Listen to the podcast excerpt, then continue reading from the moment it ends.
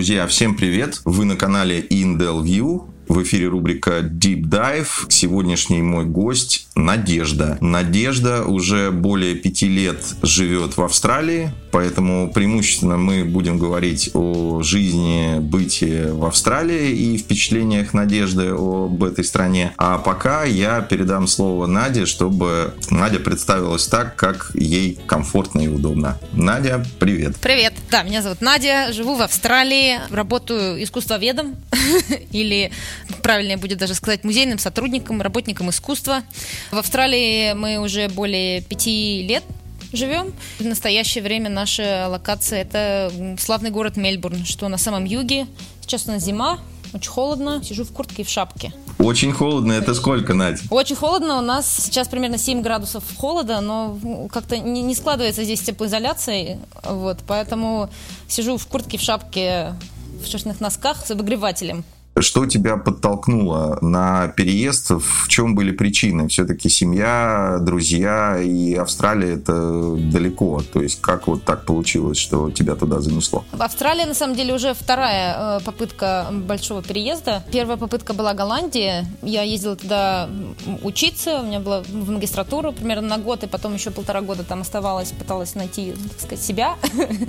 А, вот. А что меня подтолкнуло? Подтолкнуло, как-то мне всегда было понятно, что я уеду. Еще примерно где-то с подросткового возраста. Вот, как-то получилось так, что мне все не нравилось. И казалось, что если куда-то уехать, то будет лучше. Некоторые изменения э, жизнь внесла в эту точку зрения, э, но в целом как бы направление мысли было такое, что как бы если есть возможность, если есть э, как бы любознательность, э, то стоит как-то куда-то выехать и где-то попробовать пожить еще, кроме России, чтобы понять более полную картину мира. Первая попытка была в Нидерланды, да, а, в Амстердам. После этого я пробыла там два с половиной года, после этого вернулась. Некоторое время еще пожили мы в России, и после этого уже двинули в Австралию. А расскажи, пожалуйста, вот ты упомянула, что всегда как бы ты знала, что ты уедешь, а у тебя какие главные были там вопросы, претензии, что не устраивало в Питере? Меня не устраивал бардак. Я как бы все время хочу э, быть приличным э, гражданином, приличным буржуа. Но в России приличным буржуа э, очень сложно быть, потому что все время э, как бы главенство закона, оно такое как бы немножко шаткое, вот, и все равно ты не можешь избежать ситуации, когда где-то как-то по какому-то поводу, по знакомству что-то надо сделать. А, я вообще не очень люблю э, людей, коммуницировать с людьми, особенно э, в ситуациях таких, когда как бы неравного положения. Поэтому мне всегда хотелось куда-то в такое место, где, где не надо никому ничего давать на лапу, никаких взяток, никаких, э, значит, знакомств, никаких подмазываний. Вот все находятся в отношении таких довольно профессиональных в рамках закона. Это был основной посыл, пожалуй. Ну и общий бардак, вот ну, как-то даже в юности не давал мне покоя. И было непонятно, как бы получится ли с этим бардаком жить, поскольку я как бы не очень революционного склада. Мне проще себя из картины мира убрать, чем менять мир как-то кардинально. Скажи тогда, пожалуйста, что не сложилось в Амстердаме?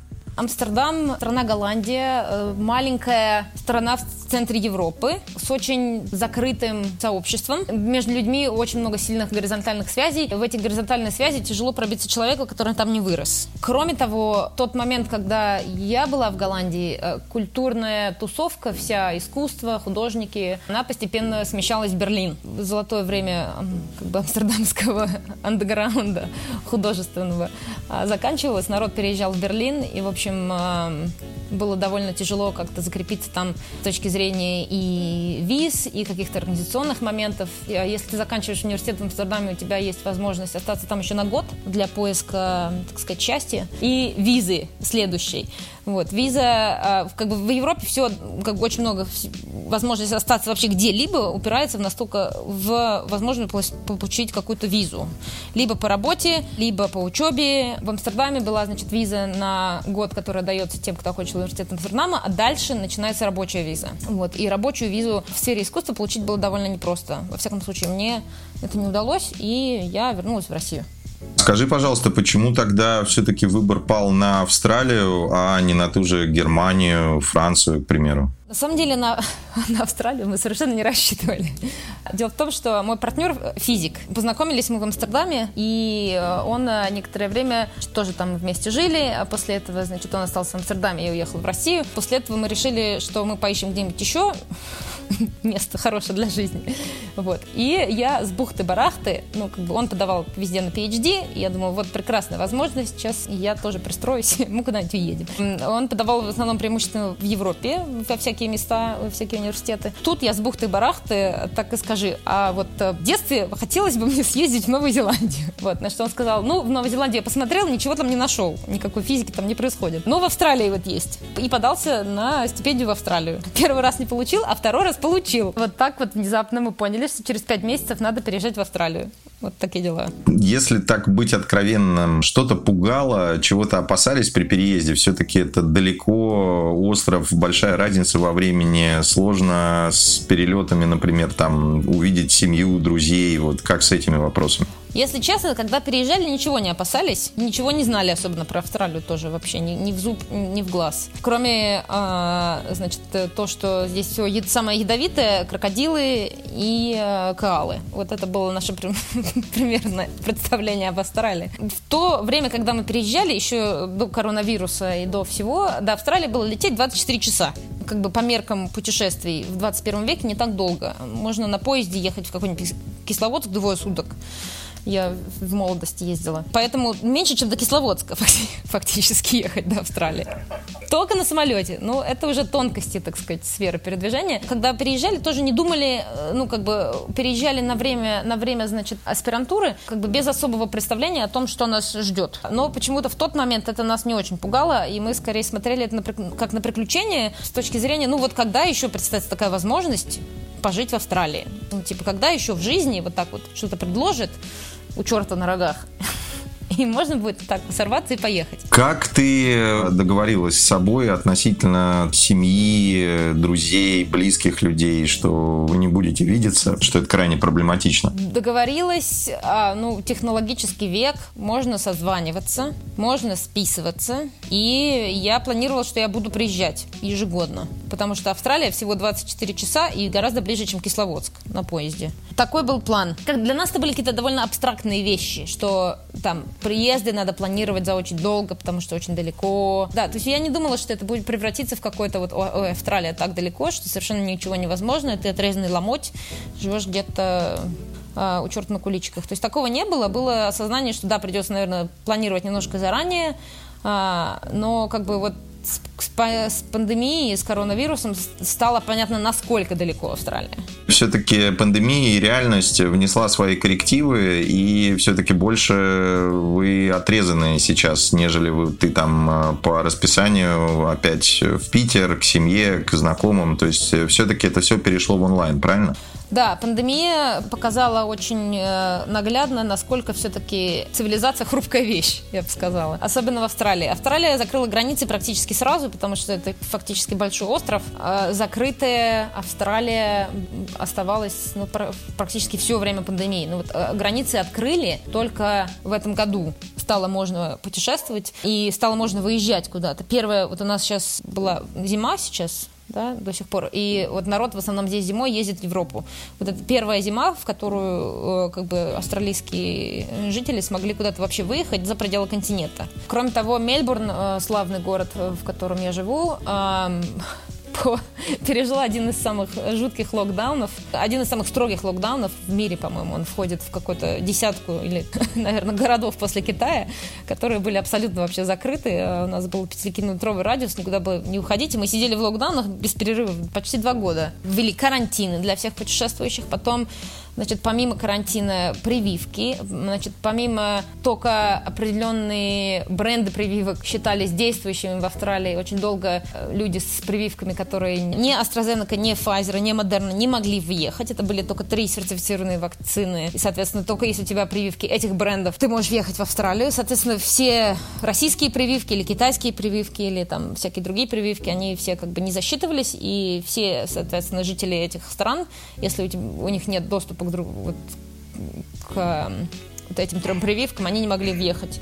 Соответственно, поэтому Австралия, да. И стало понятно, конечно, что Австралия далеко. Перестали летать самолеты, все нормальные маршруты которые, значит, налетанные, короткие, значит, это все изменилось. Э, и стало понятно, что да, Австралия на самом деле далеко. Цивилизация хрупка. И внезапно стало понятно, что Австралия гораздо дальше, чем Кисловодск. Слушай, а ты можешь рассказать какие-то особенности локдауна в Австралии? Как реагировали вы, как реагировали местные жители в период локдауна? У нас было бесчисленное количество локдаунов каких-то, мы без остановки просто сидели в них. Мы, если честно, я сейчас вот боюсь соврать, но может быть шесть или пять. Все сидели дома, можно было выходить на улицу один раз, а, гулять в радиусе 5 километров. А, но у нас, к счастью, собака, поэтому у нас была возможность выходить на улицу два раза. Вот, и собаке пришлось перестраивать, так сказать, график. У нас был комендантский час, у нас были протесты, но это уже ближе к пятому локдауну, наверное, пошли протесты. У нас подскочила доля mental health issues, всяких проблем у людей с психическим здоровьем из-за того, что все долго сидели в заперти. И в целом, как бы, когда мы наконец-то вы, вышли из бесконечности бесконечных локдаунов народ был довольно травмированный. На работу все стали возвращаться, очень много людей до сих пор работают удаленно, и в целом, наверное, удаленный график работы – это, пожалуй, один из плюсов локдауна. Вот он, наверное, останется, закрепится как такая legacy, что называется.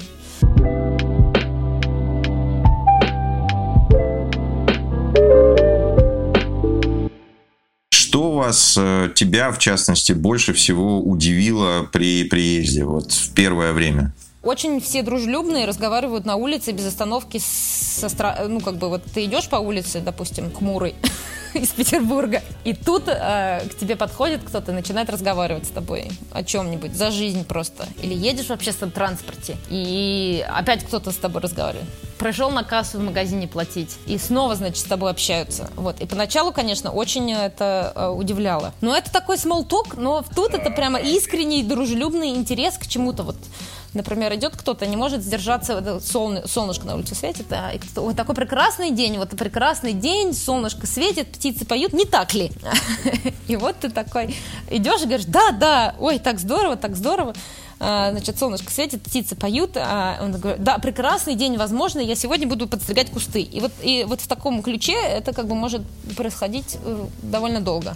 Поначалу, во-первых, было странно, а во-вторых, э, для человека, который приехал и ничего не знает про страну, и в целом как бы довольно так, так ошараш, выглядит ошарашенно, это было большим плюсом. Это хотя бы пока ты не наработал никаких знакомых, друзей, значит, и э, приятелей, это как можешь просто разговаривать с людьми на улице.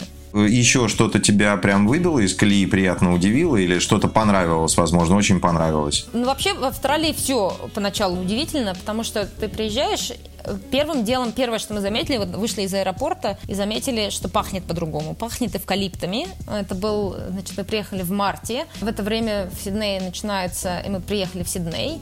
В это время в Сиднее начинается зима, осень, ну как бы осень-зима, все клонит к холоду, и э, идут дожди. Отчаянно пахнут эвкалипты. И первое, что ты приезжаешь, и даже в аэропорту, который там настолько загазован, пахнет эвкалиптами. Вот этот южный такой эвкалиптовый запах морской. Это было первое, самое первое впечатление об Австралии. А потом, и мы приехали, был, был вечер, после этого э, и темно, темнее в Сиднее рано в 6 часов. И на следующее утро, когда мы просто пошли по улице, природа удивительная. Как бы ландшафт и очертания деревьев абсолютно другие. То есть как бы и это выглядит настолько странным, настолько как бы непривычным, когда ты смотришь вот на улицу, у тебя растут по улице деревья, да, просто дома и деревья. И, и все деревья неправильной, ну вот неправильной формы. не такой, не, не, так, не той формы, которая там, я не знаю, не вязы, не липы, да, такие они округлые, полушариком, какие-то такие раскидистые деревья. А тут, значит, эвкалипты, они все как на картине Лорена, с такими длинными ветвями и такими полу, я даже не знаю, совершенно, совершенно другое, другие очертания ландшафта. Поначалу очень тяжело было к этому привыкнуть. Потом, значит, шок у меня, это был просто шок, не знаю, насколько он позитивный, то, что Австралия, на самом деле, холодная страна. Холодно в Австралии. Никто мне не верил. Никогда я так в своей жизни не мерзла. Даже в Красноярске на минус 45 градусов, как я мерзла первую зиму в Сиднее. Первое время я как бы заканчивала какие-то проекты по России, поэтому оставалась вечером часто, полуночи. И я помню, как я сидела, значит, под обогревателем в пальто, в котором я приехала из России, в угах купленных просто на развале, в перчатках. И было мне так холодно, просто невероятно. В Австралии, к сожалению, как-то не сложилась строительная традиция. Э, и как бы у всех впечатление, каждый, кто приезжает в Австралию, строители в том числе, думает, что Австралия теплая страна. Сейчас вот э, самое последнее слово техники, э, значит, начинают как-то утеплять дома, вот, но тот дом, в котором мы жили в Сиднее в первую зиму, там реально подвал был, просто он выходил на улицу. Ни фундамент, ни теплоизоляции, ни как вот каркаса, а просто вот как бы был первый этаж, а потом внизу была улица и прямо с землей. На самом деле очень много, значит, жилого фонда здесь было построено в середине 20 века, э, когда в Австралии, в общем-то, э, испытывала экономический рост. В Австралии много полезных ископаемых и сырьевая экономика, как и в России. Значит, здесь э, в России продает нефть и значит, газ, а Австралия в основном продает уголь. Тут уголь и недра, соответственно, обеспечивают Австралию ну, как бы неплохим финансовым ресурсом. И долгое время считалось, что вот ты как бы просто можешь топить без остановки. А, что вот если у тебя холодно, ты включаешь обогреватель, и вот он тебя шпарит, и даже несмотря на то, что как бы ты обогреваешь улицу, в общем-то, на процентов на 80, то это как бы никого не волновало, потому что энергия была дешевой, все было дешевым, а, и народ как-то так вот спокойно а, привык с этим жить. А сейчас энергия дорогая, все стремительно подорожало. Общество не настолько благоволительно смотрит на а, сырьевую экономику. Большая часть жилого фонда осталась с тех пор. Вот, поэтому холодно. Как бы менять дорого. В целом в Австралии, как бы, если есть возможность снести и построить заново, то сдел... снесут и построят заново. Вместо того, чтобы вот улучшать то, что есть.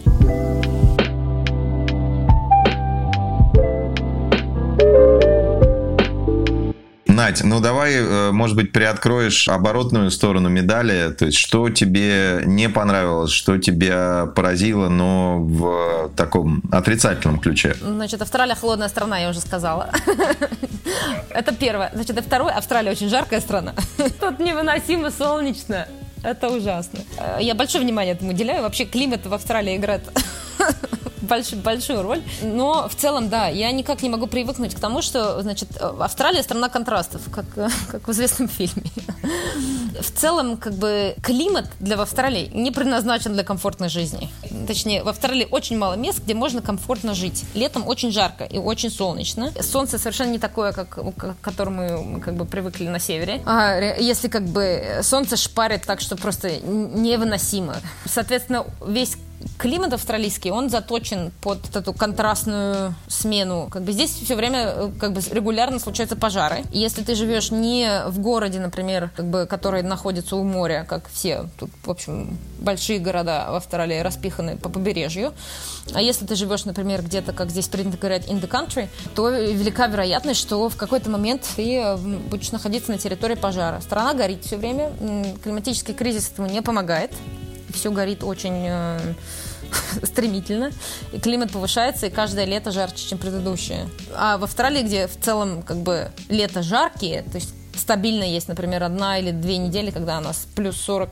Это в Мельбурне, который, который очень северный, э, как бы Мельбурн очень южный город. Здесь э, как бы примерно 20 лет назад погода была такая же, как, я не знаю, ну, например, в Лондоне. Вот. Но с тех пор э, погода в Лондоне изменилась, погода в Мельбурне тоже изменилась, поэтому у нас теперь стабильно есть э, две недели за 40 градусов, когда совершенно невыносимо в городе 40 градусов, в городе на воде. Но, соответственно, все, что за пределами Мельбурна, как бы даже не спичку кинь, все вспыхнет, а просто если какие-то искры, искры прилетят откуда-нибудь с какой-нибудь барбекю, просто все заполыхает, так что невозможно. 2012, 2019 год у нас был э, год э, с совершенно огроменными пожарами, не, невероятными. Пожары когда, значит, э, все не горит, то э, на севере еще случаются наводнения, потому что север э, это тропики, и там, соответственно, климата два. Мокрый и сух... два сезона, сухой и влажный. Ну вот, и когда туда приходит влажный сезон, то, соответственно, все заливает водой. И все, что не сгорело в предыдущие годы, затапливается э, в эти. Э, это вот э, в отношении того, как бы с чем с Австралией сложно. Очень дорогая недвижимость в Австралии, просто невыносимо. Думать о покупке какой-то более-менее какого-то жилья, даже, не знаю, у этого, у как бы поколения, у моего поколения э, как бы австралийцев довольно призрачные шансы когда-либо обзавести, обзавестись жильем и выплатить все кредиты в течение их жизни. Часть этого, я думаю, связана с тем, что здесь в свое время, во время строительного бума, э, стали покупать много investment properties. Э, как бы народ инвестировал, инвестировал в э, жилье, в дома, в квартиры. Вот, и это разогнало цены до такой степени, что сейчас как бы очень, очень, очень тяжело позволить себе какой-то более или менее... Если у тебя нету, например, родственников э, в Австралии, которые, значит, продают, обычно какая схема, значит, здесь? Родители, они, значит, э, владеют каким-то домом. Обычно это такой большой family house, построенный где-то там, я не знаю, от 60-х до 80-х. В то время были деньги, и э, недвижимость была дешевая. Соответственно, много народу могло позволить себе дома. Как бы основная ячейка жилищная, это был дом, а не квартира. Вот, соответственно, сейчас, чтобы позволить себе, значит, какое-то жилье, вот надо, значит, чтобы родители продали свой дом 80-х годов или 60-х годов, большой кому-то, людям, у которых есть деньги, я не знаю, где эти люди, кто эти люди, на выделенные деньги э, купили, э, значит, э, себе небольшую квартиру и, значит, оставшиеся выделенные деньги дали своим детям на залог. Дети напряглись, значит, несколько лет насобирали, подзаработали и купили себе не дом уже, а может быть какой-нибудь таунхаус или какую-нибудь тоже квартиру с небольшим задним двориком, но уже не дом.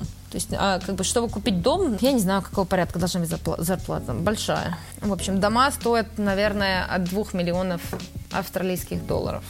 С чем вы столкнулись в Австралии, как э, по комфорту жизни и быта в плане технологий и сервисов э, в Австралии у вас? По быту. В целом, часть первая а, технологическая. Интернет очень медленный, примерно на 20 лет назад встает от интернета в России. В России, если честно, я когда уезжала, уже не было планов, э, когда у тебя там, я не знаю, 15 гигабайт или, я не знаю, 64 гигабайта в месяц на мобильный интернет. Ну, в общем, я, я даже не помню, когда я последний раз видела планы с лимитами, пока мы не приехали в Австралию. Еда и доставки.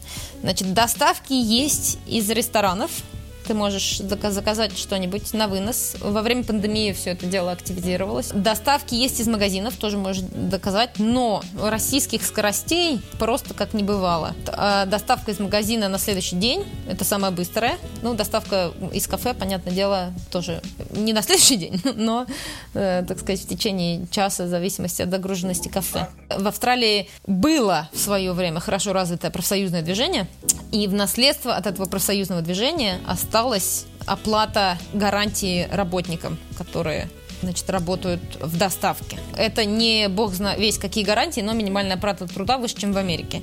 Цена будет более высокой, например, чем в России э, в процентном соотношении. Вот, просто потому, что здесь больше гарантий у работника, который больше гарантий у работника, да. Это значит, что касается еды. Банкинг в целом довольно удобный, много можно операций провести, но банки немножко, так сказать, эм, а, а, как бы у них гарантии защиты. То есть я, например, если куда-то вы... Особенно, что касается стран, таких как Россия, которые, значит, всегда подозрительные. Вот, поэтому все операции, которые я провожу с Россией, мне, банку, мне надо банка уведомить, что, вы знаете, я сейчас буду пересылать деньги в Россию.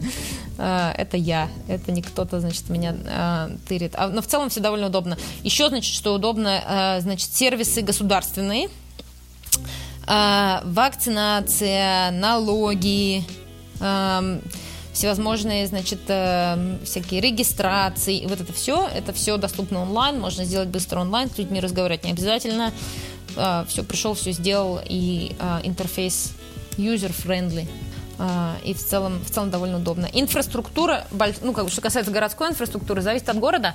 Мельбурн прекрасный город для жизни. А, есть общественный транспорт, трамваи есть, есть автобусы, есть хорошая система метро и есть система велодорожек, и это просто э, по сравнению, просто вот как бы мечта моя. Значит, в Сиднее все наоборот. В Сиднее э, гораздо больше заимствовал в своем развитии городском от Америки, и поэтому там все исключительно завязано на машину. Инфраструктура вообще зависит сильно от штата. В Австралии, э, значит, есть э, разные штаты. Э, и Мельбурн находится в штате Виктория, эм, Сидней находится в штате Южный Уэльс. Э, и очень сильная инфраструктура штата, инфраструктура как бы городов тоже будет сильно зависеть от того, какие приоритеты у эм, э, штата.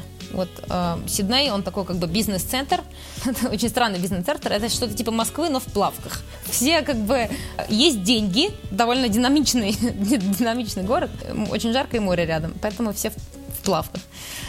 Вот. А, Сид... а Мельбурн больше похож на Петербург. Тут холодно, все в черном и с кофе. А, вот, ну, соответственно, все медленнее. Поэтому, значит, в Сиднее инфраструктура скорее завязана на на машины, на деньги, я не знаю, на вертолеты, наверное, есть еще хорош, есть обилие вертолетных площадок, можно удобно перемещаться по городу на вертолете.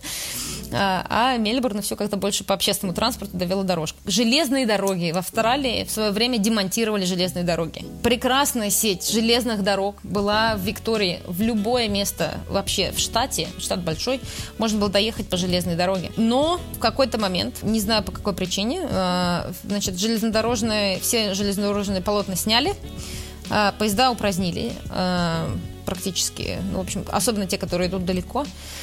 Вот, и в основном, как бы, больш... перевозки, э, там, я не знаю, теперь, как бы, в Викторию, регион, ну, как бы, regional Victoria in the country, можно доехать только на машине или в некоторые места на самолете, что, конечно, очень неудобно, особенно если ты пожил в Европе, где в любое место можно спокойно сел на поезд и доехал. Вот. А еще нету быстрого поезда между Мельбурном и Сиднеем. Сапсан, Сапсана нету. Ну там же вот эти штаты, собственно, они как отдельные агломерации, да, по законодательству, по целям, э, бюджетам. Да, да у них у всех своя, своя повестка, свое законодательство, свои э, всякие регуляционные механизмы и э, довольно большая широта полномочий. Поэтому это фактически как строить, я не знаю, железную дорогу через три страны. А в свое время даже ширина колеи была разной в каждом штате, чтобы, не знаю, чтобы неповадно было. А, вот. А, но железная дорога, конечно, была бы, была бы просто настолько бы сделала жизнь комфортнее. И э, гораздо более зеленое решение с точки зрения климатической. Потому что сейчас все самый быстрый способ добраться, если ты не едешь на машине, то э, лететь. Вот. И Австралия по числу э, перелетов внутри страны довольно большое число, короче, перелетов внутри страны сколько надо денег, чтобы комфортно жить и чувствовать себя в Австралии? В Сиднее, чтобы комфортно жить, надо быть или очень богатым, или очень непритязательным. И под непритязательным либо ты живешь как бы хороший, как бы хорошее место для жизни в Сиднее – это побережье, соответственно, с видом на море что-нибудь. Либо ты, значит, э, с видом на море, у тебя собственная вилла и вертолетная площадка, и ты, значит, периодически вылетаешь на работу в центр города на своем прекрасном вертолете. Либо у тебя прекрасная вилла э, с видом на море и еще 30 человек соседей, один туалет, и тебе окей. Все остальное в Сиднее э, э, некомфортно. Вот. И в целом, как бы довольно тяжело в Сиднее жить комфортно, если ты не очень богат. Если у тебя средний доход будет, наверное, ну, 1060 долларов в год. 60-70. Это такая бенчмарк, что называется, среднего дохода на одного человека. А 60 тысяч у тебя, значит, это на все. Из этих 60 ты платишь налог. В месяц у тебя получится вот, вот после вот этого всего после всей вот этой математики, наверное, трех с половиной четырех тысяч. Из этого, а, значит, квартира будет зависеть от того, как бы какой у тебя, что называется, living arrangement. Очень мало народу здесь э, может себе позволить, со средней зарплатой 60 тысяч, может позволить себе снимать свою собственную квартиру. Квартира стоит в зависимости, как бы, поэтому очень часто люди примерно до, ну, как бы со средней зарплатой, да, там, от 25 до, я не знаю, 40, если они сингл, то они будут снимать жилье совместно. Ты будешь жить с кем-то потому что просто тебе тупо не хватит денег, чтобы, чтобы снимать свою квартиру. А, либо тогда, если у тебя есть партнер, тогда вы в складчину снимаете эм, квартиру, и тогда это можно позволить. В целом квартира стоит, или комната, или вообще как бы, ну, зависит от места. В Сиднее немножко подороже, в Мельбурне немножко подешевле, но в целом от 300 долларов в неделю. Это без ЖКХ, это просто, просто аренда. Один нескромный вопрос, извини, пожалуйста. А вы с каким бюджетом приехали в Австралию? У нас было, у меня было примерно, наверное, 3 тысячи долларов с собой австралийских. И у партнера моего было, может быть, тоже 3. Исходя из как бы цен, очень стремительно это все заканчивается. Вот. Надо, как бы, если искать нормаль, ну, как бы, если искать нормальное жилье, 6К это на пару месяцев, это реально вот на пару месяцев буквально. Зацепиться и сразу надо с 6К, надо сразу искать работу, желательно нормальную, с хорошей, хотя бы средней зарплатой, то в целом 6К это очень немного денег.